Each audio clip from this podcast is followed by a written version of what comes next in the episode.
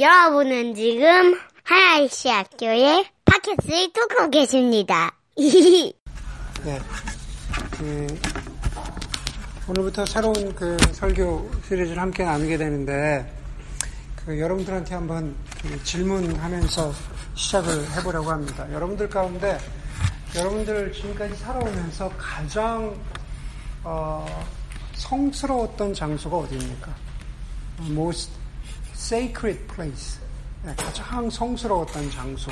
기억에 남는 장소.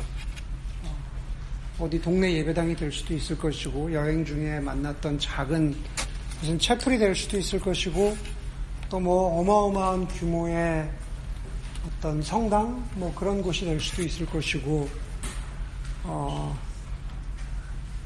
절에 갔는데 가장 성스러웠다. 뭐 이런 분, 이런 분도 있을지 모르시겠지만, 예. 그러니까 여러분들 기억에서 가장 가장 성스러웠던 장소와 어, 뭐 경험까지는 아니더라도 성스러웠던 장소, 아, 기억나는 데가 있었어요? 예. 뭐 잠깐 뭐 10초, 20초면 금방 생각날 수 있을 것 같은데 어, 수영지 있어요?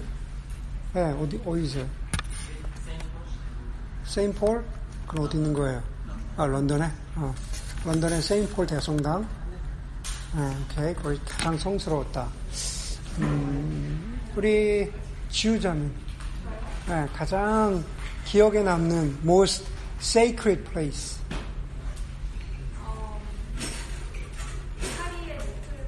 파리의 노틀담. 네, 오케이. 아, 오케이. 네. 어, 되게 sacred 할것 같은 그런 분위기인데 안 가봐서 모르겠지만. 우리 인석 형제. 인석 형제. 글렌데일에 LA의 글렌, LA 북쪽에 네, 글렌데일에 조그만 교회가 굉장히 세이크했다.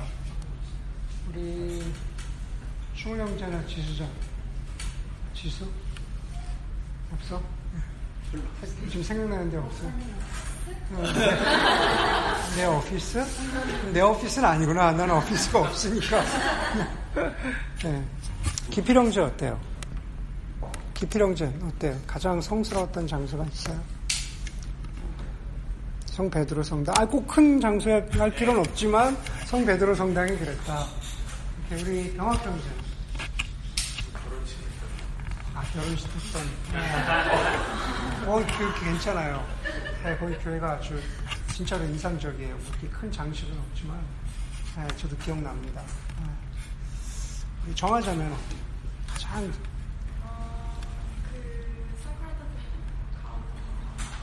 아, 사그라다 파밀리아, 아, 바르셀로나. 네, 이렇게. 그, 거기 사진으로 보니까 진짜 다른 데랑 좀 다르더라고요. 네, 좀 그럴 것 같아요. 한번 제가 설교 시리즈를 준비하면서 가장 세이크릿한 플레이스, 아니, 혹은 어, 성스럽다고 여겨지는 곳 중에서 어, 제가 가보고 싶은 곳이 있을까 한번 저도 생각을 해보았습니다.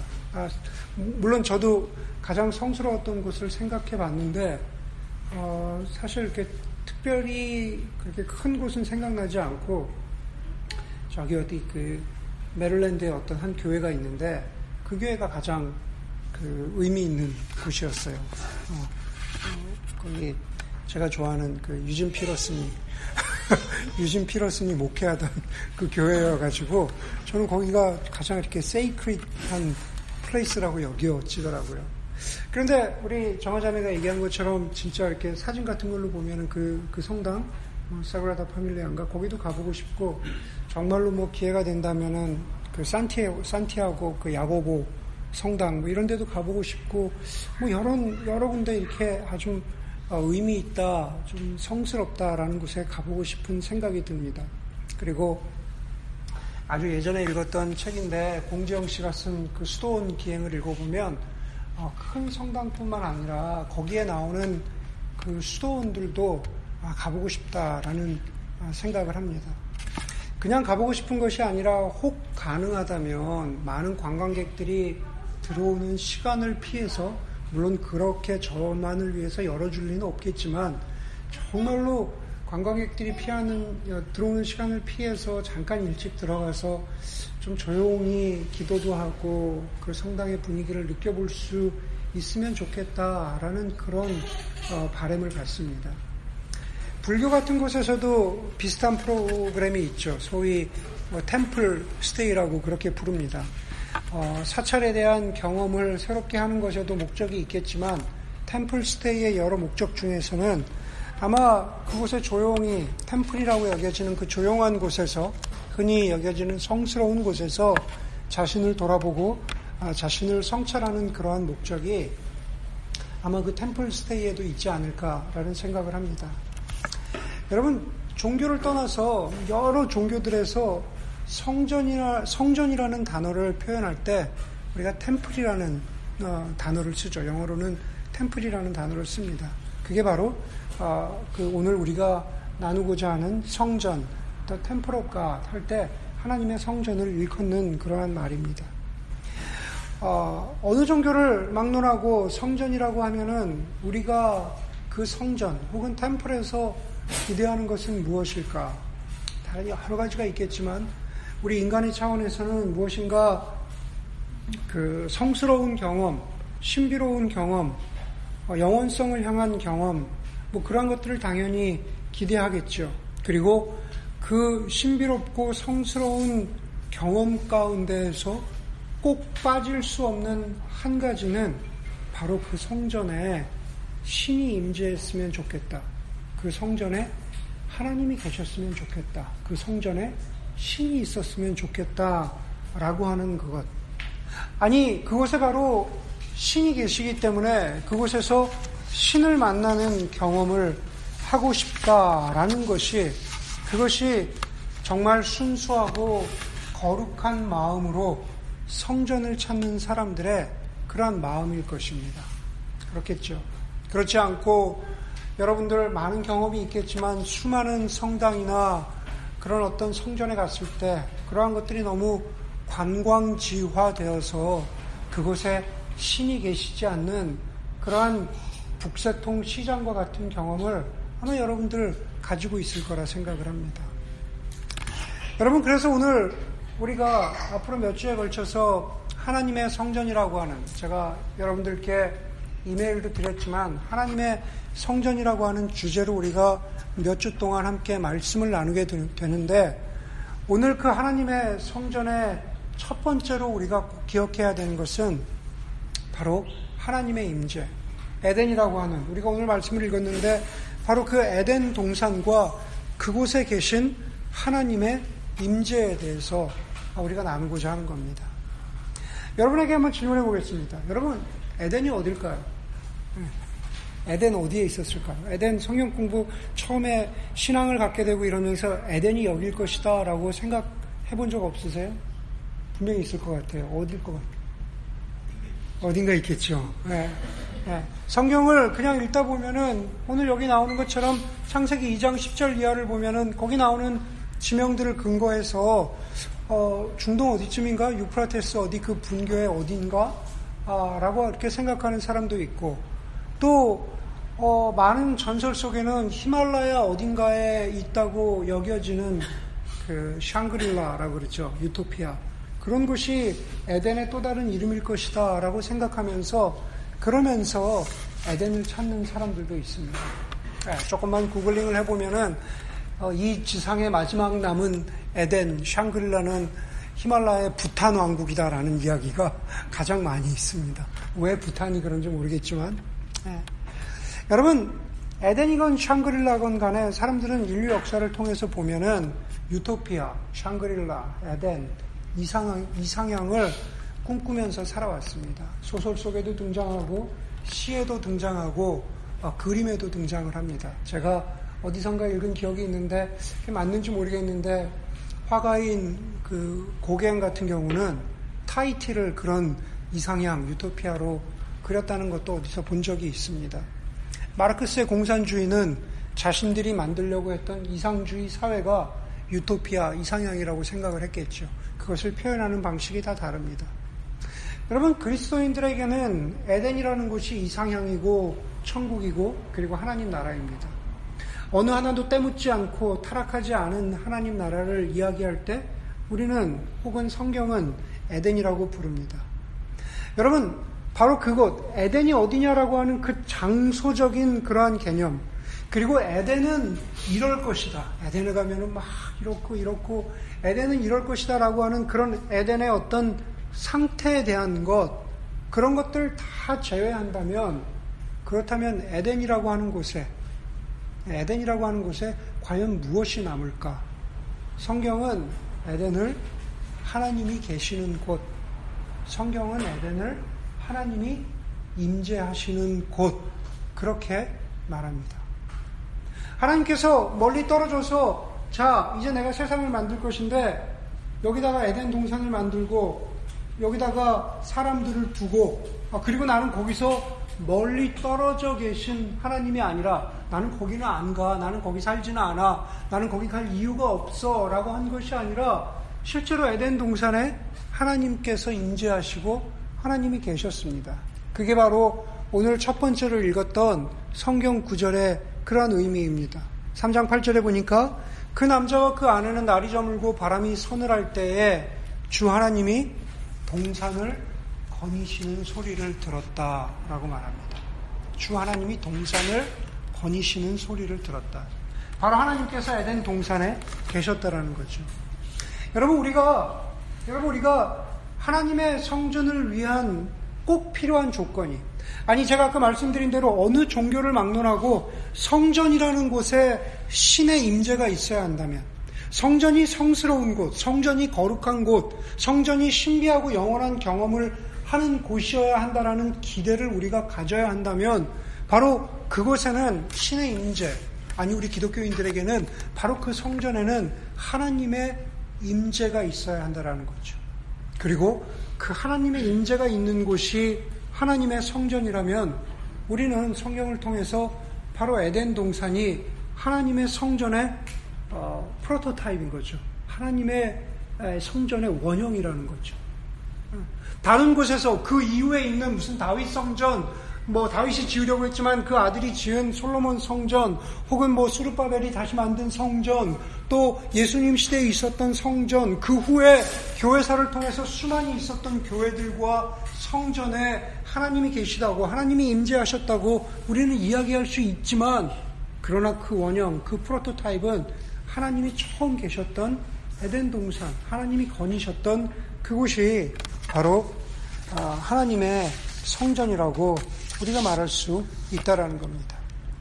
그래서 하나님의 성전을 이야기할 때 우리는 에덴 동산에서부터 시작해야 되는데 여러분 에덴 동산이 저 여러분들에게 주는 의미, 그리스도인들에게 주는 의미가 뭡니까?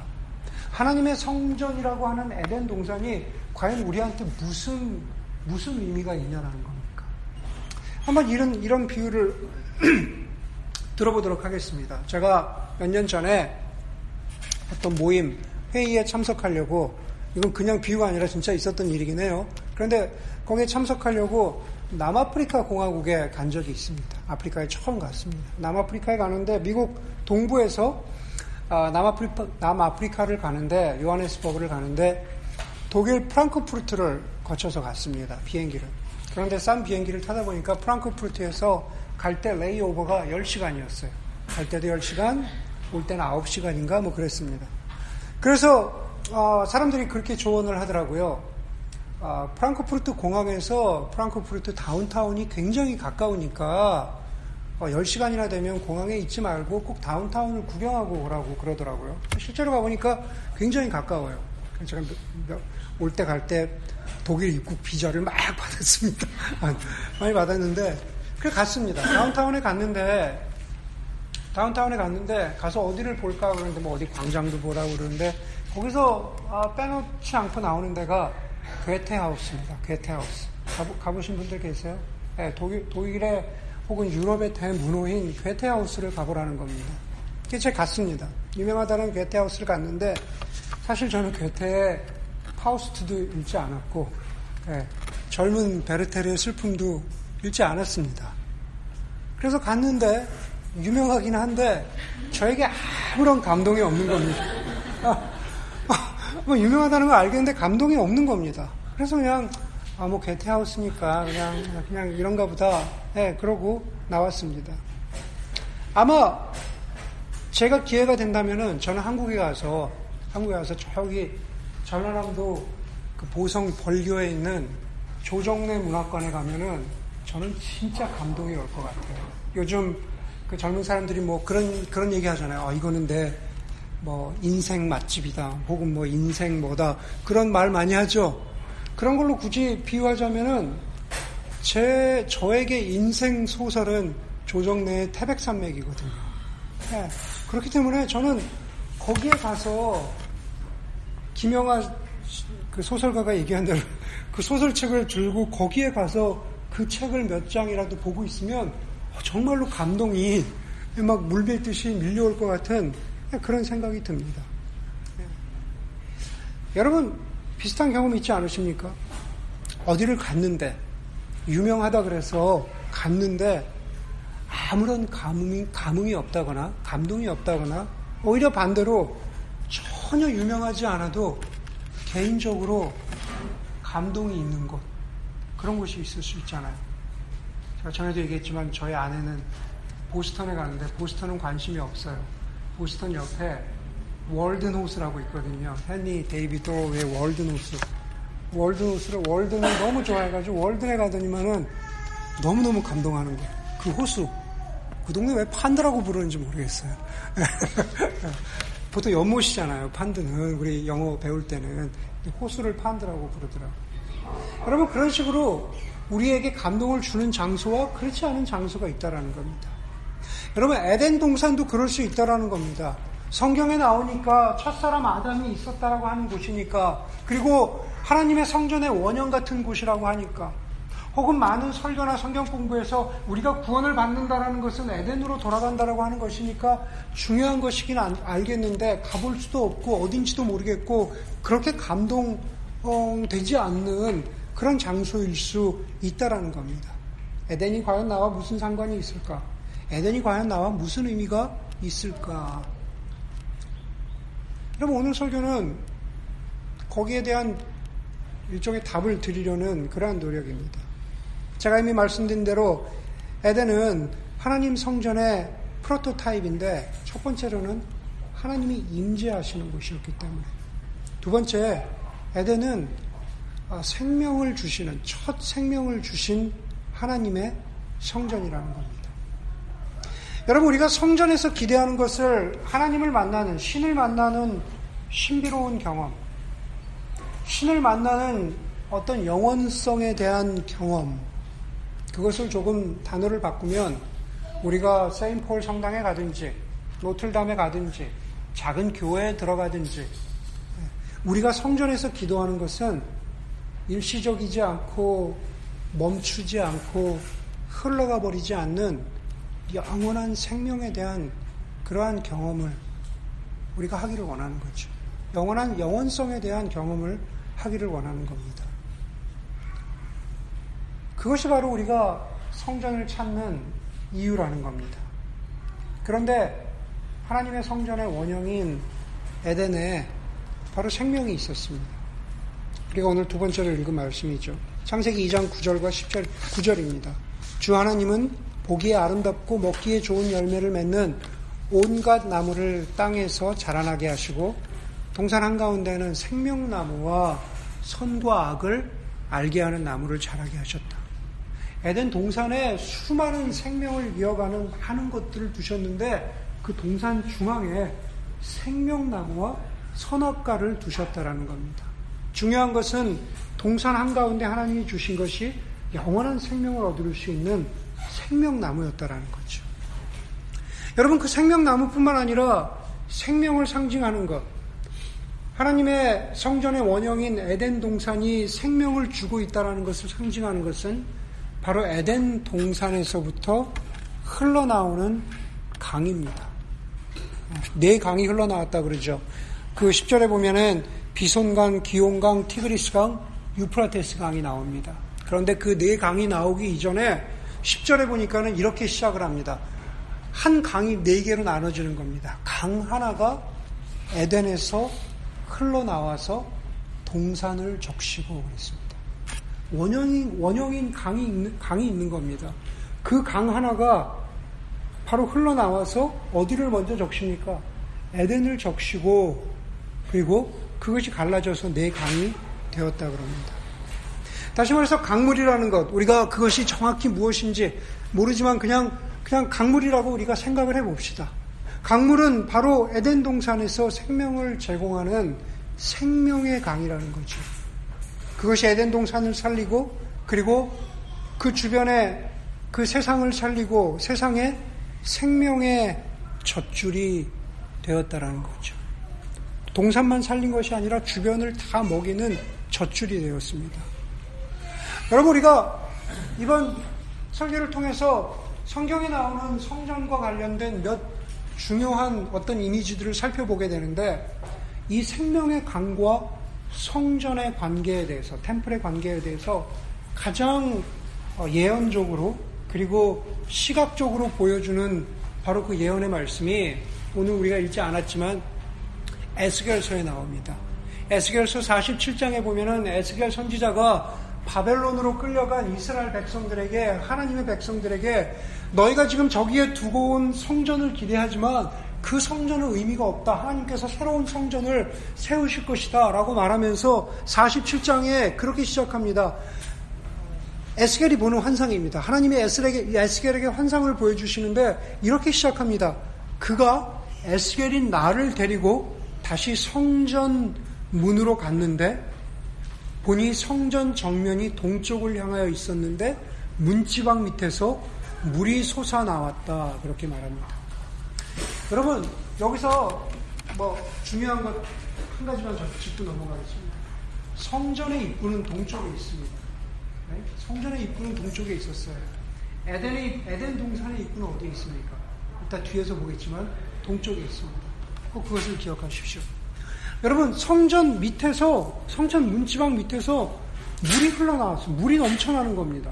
그리고 나서 우리가 잘 아는 그, 그 이미지가 있죠. 그 물이 성전 문지방을 넘어서서 어, 디를 채웁니까? 발목을 채우고 무릎을 채우고 허리를 채우고 그리고 그렇게 계속 흘러 넘치다가 그 물이 건널 수 없는 강이 된다 라고 그렇게 말합니다. 그런데 그냥 강이 되었다라는 것보다 더 중요한 것은 그 에스겔 성전의 바로 그 예언에서 구절에 이렇게 말합니다.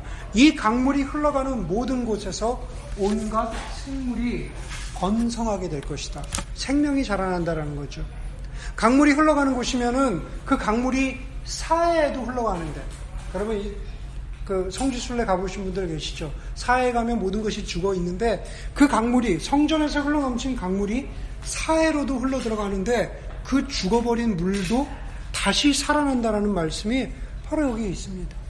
결정적으로 에스겔서 47장 12절 말씀에 보니까 그 강가에는 성전으로부터 흘러 넘쳐서 그것이 강이 된 그 강가에는 이쪽이나 저쪽 똑같이 온갖 종류의 먹을 과일 나무가 자라고 그 모든 잎들도 시들지 아니하고 그 열매도 끊어지지 아니할 것이다 라고 그렇게 말합니다. 영원한 생명에 대한 그런 예언의 말씀이죠. 여러분 에덴 동산이 마지막 아 에덴 동산이 처음 성전이라면 마지막 성전은 어딜까요? 완성될 완성될 성전 성경에서 계시록에 나오는 21장에 나오는 새 예루살렘이 마지막 에덴 동산 마지막 성전입니다. 우리가 공부하게 될 겁니다. 같이 나누게 될 겁니다. 마지막에 새 예루살렘이 하나님의 성전으로서 완성이 되는데 거기 새 예루살렘에 대해서 성전으로서 새 예루살렘에 대해서 뭐라고 말하고 있냐면 이렇게 말합니다. 계시록 말씀입니다. 천사는 생명수의 강을 나 사도 요한에게 보여주셨습니다. 그렇죠. 계시록은 사도 요한이 보았던 환상이니까. 천사가 생명수의 강을 나에게 보여주었습니다. 그 강은 하나님의 보좌와 어린 양의 보좌로부터 흘러나와서 도시의 넓은 한가운데를 흘렀습니다. 새로운 예루살렘, 마지막에 완성될 새로운 성전, 그 예루살렘 한가운데로 생명의 강이 흘렀다라고 그렇게 말합니다. 그리고 거기에도 역시 생명나무가 있고 에덴 동산에 생명나무가 있었죠. 그런데 마지막 예루살렘에 바로 그 강 양쪽에 열두 종류의 열매를 맺는 생명나무가 있고 열매를 내고 나뭇잎들은 민족을 치유하게 됩니다. 라고 그렇게 말합니다. 여러분, 그게 바로 에덴 동산이 주는 바로 그 강이 주는 생명의 의미입니다. 에덴 동산이 하나님의 임재가 임하는 곳이었다면 하나님의 성전이라면 그것보다 더 중요한 것은 바로 그 하나님의 성전이 생명을 준다는 겁니다. 에덴 동산에서 강이 흘러나오고 에스겔 성전에서 강이 흘러나오고 예루살렘을 관통하는 그러한 강물이 있는 바로 그것이 우리에게 생명을 준다는 겁니다. 그리고 그 생명의 성전의 시작, 그것은 바로 에덴 동산, 하나님의 성전의 원형에서부터 시작이 된다라는 겁니다. 그것이 바로, 그것이 바로 에덴 동산이 무슨 의미가 있어? 라고 질문한다면 거기에 대해서 제가 여러분들에게 말씀을 통해서 들을 수 있는 답입니다. 성전에는 하나님이 계실 뿐만 아니라 성전에는 하나님이 우리, 하나님만이 우리에게 주시는, 주시는 생명이 있다라는 겁니다. 인간은, 에덴 동산을 떠난 인간은 하나님 없기 때문에, 하나님의 임재와 하지 않기 때문에 죽을 수밖에 없는 존재들이라는 겁니다. 하나님이 주시는, 에덴에서 주신 영원한 생명이 없이는 우리는 유한한 존재들이라는 겁니다. 우리가 아무리 잘난 척하고 우리가 아무리 대단한 것 같고 우리가 아무리 대단한 것을 이룰 것 같은 그러한 인생을 살아간다고 할지라도 우리는 유한하다는 겁니다. 우리는 발버둥 쳐봤자 우리는 정말로 아무것도 아닌 존재들이라는 겁니다. 왜요? 아담과 때문에 우리가 그 에덴 동산 하나님의 성전에서 어, 쫓겨날 수밖에 없었고 거기서 나왔기 때문에 그렇습니다. 아담과 하와 첫 인간들은 하나님의 성전에서 하나님과 더불어서 영원한 생명을 누릴 수 있었음에도 불구하고 그 동산 중앙에 생명나무와 함께 있었던 선악과의 손을 댔죠. 그렇죠? 선악과의 손을 댔습니다. 하나님이 반드시 그 선악과를 먹으면 반드시 너희가 죽을 것이라고 경고했음에도 불구하고 하나님의 명령을 어겼습니다. 생명나무와 그 외에 다른 것들만 누렸어야 했는데 그런데 선악과에도 손을 대는 죄를 범하고 말았습니다. 여러분, 죄를 짓고 죄를 지은 상태에서 영원히 사는 게 낫습니까? 아니면 잠시 고통스럽더라도 빨리 잘못을 인정하고 죄값을 달게 받고 용서함을 받는 게 낫습니까? 제가 중학교 때 까만 고 저는 제 중학교 때는 까만 교복을 입던 시절입니다. 제가 중학교 때 중학교에 갔는데 친구를 잘못 사귀어서 제가 오락실에 갔다 걸린 적이 있습니다. 네, 오락실에 갔습니다. 제가 강남에 있는 중학교에 갔는데 강북에 있는 오락실에 갔다가 토요일 날 오후에 까만 교복 입고 갔다 걸린 거죠. 그러다 보니까 이제 강북에서 걸려서 강남으로 학교로 통지가 오는데 거의 한 달이 걸렸습니다. 한 달 동안 제가 얼마나 마음 졸였겠습니까? 그 종례 시간에 선생님이 이제나 저제나 제 이름을 부를까 걱정되잖아요. 제 이름을 적었으니까 중학교 학생이 얼마나 마음이 졸입니까? 그래서 한 달, 한 달 동안 굉장히 마음을 졸였던 기억이 있습니다. 연락이 왔을까요? 안 왔을까요? 왔죠. 네, 당연히 왔습니다. 안 올 리가 없습니다. 그래서 교무실에 가서 혼나고 그때 이제 근신 처분을 받아서 정학은 아니고 근신 처분을 받아서 학교에 가가지고 3일 동안 수업에 못 들어가고 아침부터 저녁까지 맨 반성문만 쓰는 겁니다. 중, 중학생이 좀 대단한 것도 아니고 갤러그 하다가 걸렸는데 갤러그 아시죠? 갤러그 하다 걸렸는데 3일 동안 계속 반성문 네, 썼던 겁니다. 그러고 나서 이제 뭐 해결이 됐습니다. 여러분 그렇게 죄지은 상태로 어, 계속 한 학기 가고 1년 가면은 제가 얼마나 마음 졸였겠습니까? 네. 마찬가지인 거죠. 아담과 하와도 마찬가지입니다. 선악과를 먹고 선악과를 먹고 죄를 지었습니다. 그렇죠. 죄를 지은 상태에서 생명나무도 먹을 수 있어요. 그렇죠. 맞죠? 에덴 동산에서 쫓겨나지 않으면 선악과는 먹었는데 죄를 졌는데 하나님으로부터 멀어졌는데 그런데 동시에 선악과도 먹을 수 있잖아요. 맞죠? 에덴 동산에 있으니까 먹을 수 있잖아요. 죄를 지은 상태에서 영원히 사는 게 낫습니까? 아니면 좀 고통스럽더라도 그 죄의 용서함을 받는 게 낫습니까? 여러분, 우리가 그 의미를 좀 묵상해 보면은 참, 참 여러 가지 의미가 있다고 생각되는데, 여러분, 에덴 동산에 있는 게 중요한 게 아닙니다. 영원히 사는 게 중요한 게 아니다라는 겁니다. 하나님과의 관계가 온전한 게 중요한 거지, 영원히 살 수 있는 게 중요한 게 아니다라는 거예요.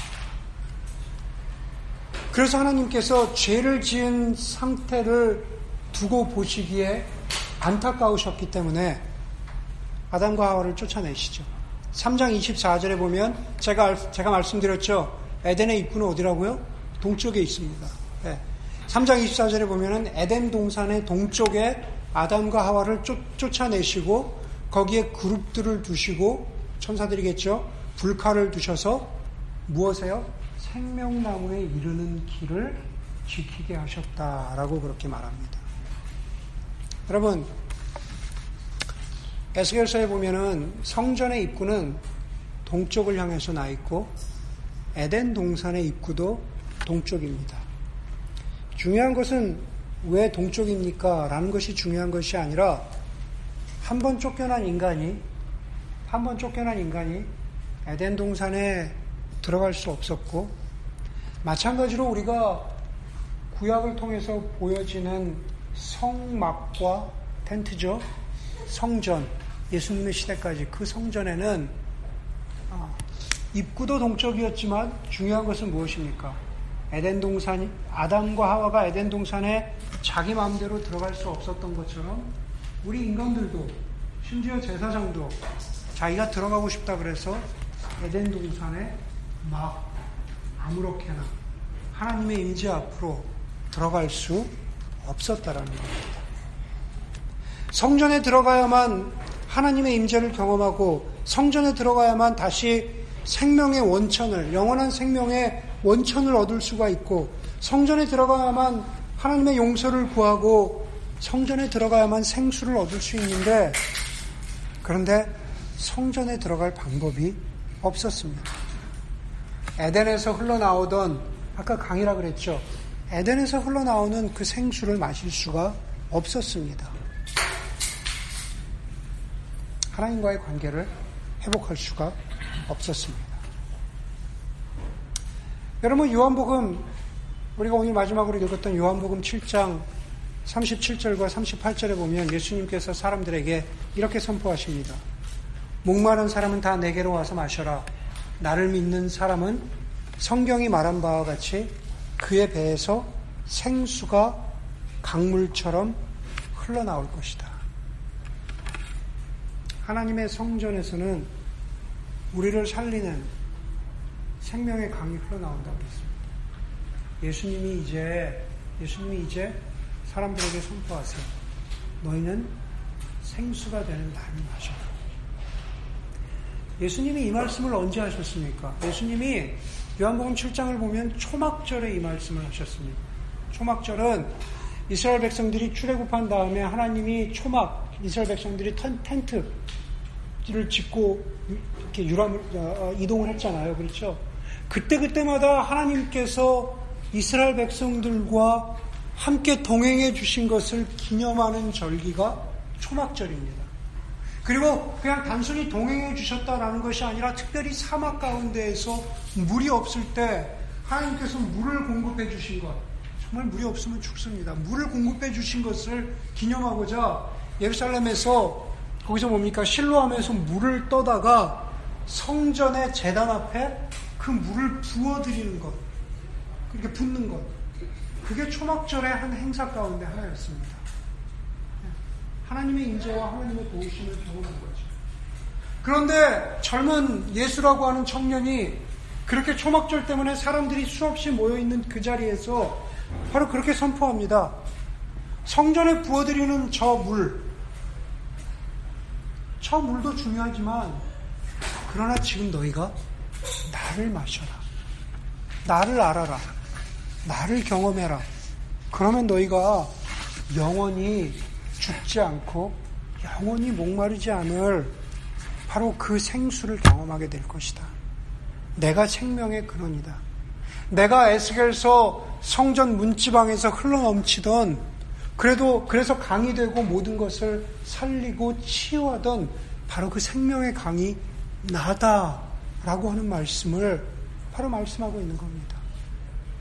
예수 그리스도를 통해서만 인간은 다시 에덴으로 들어갈 수 있다는 이야기입니다. 모든 것이 들어갈 길이 막혀 있는데 예수 그리스도를 통해서만 통해서만 우리가 다시 바로 그 생명의 근원으로 갈 수 있다라는 겁니다. 그래서 우리가 에덴으로 돌아가는 것을 다른 표현으로 이야기해서 구원받는다. 라고 그렇게 말하는 겁니다. 구원받는다는 것은 바로 영원한 생명이 있었던 그 에덴, 하나님의 임재, 하나님의 성전으로 돌아가는 게 그게 바로 구원받는다. 라고 하는 것의 의미입니다. 인간은 성전에서, 성당과 예배당에서, 혹은 이슬람의 모스크에서, 혹은 불교의 불당에서, 여러 곳에서 자기 존재의 근원이 무엇이고, 그리고 영원한 생명이 어디에 있는가 하는 고민을 합니다. 그리고 그 고민의 끝에 해답이 있어야 하는데, 인간 자신은, 인간 자신은 거기에 대해서 스스로 해답을 줄 수가 없습니다. 그 해답은 바로 영원한 생수가 되시는 그리고 성전이 되시는 예수 그리스도께 있다라는 겁니다. 여러분에게도 마찬가지입니다. 여러분의 여러분의 삶 가운데 제가 처음 설교 시작하면서 가장 성스러운 곳이 어디였습니까? 라고 여쭤봤는데 그 질문은 다시 묻자면 여러분들이 정말로 하나님의 임재를 경험하고 하나님이 나에게 주시는 그 생명의 영원한 생명의 그 경험이 어디입니까? 라고 묻는 것이고 그리고 다시 돌아와서 여러분 정 말 여러분의 삶에서 하나님의 임재와 그리고 예수 그리스도만이 주시는 영원한 생명을 정말 누리면서 살고 있습니까?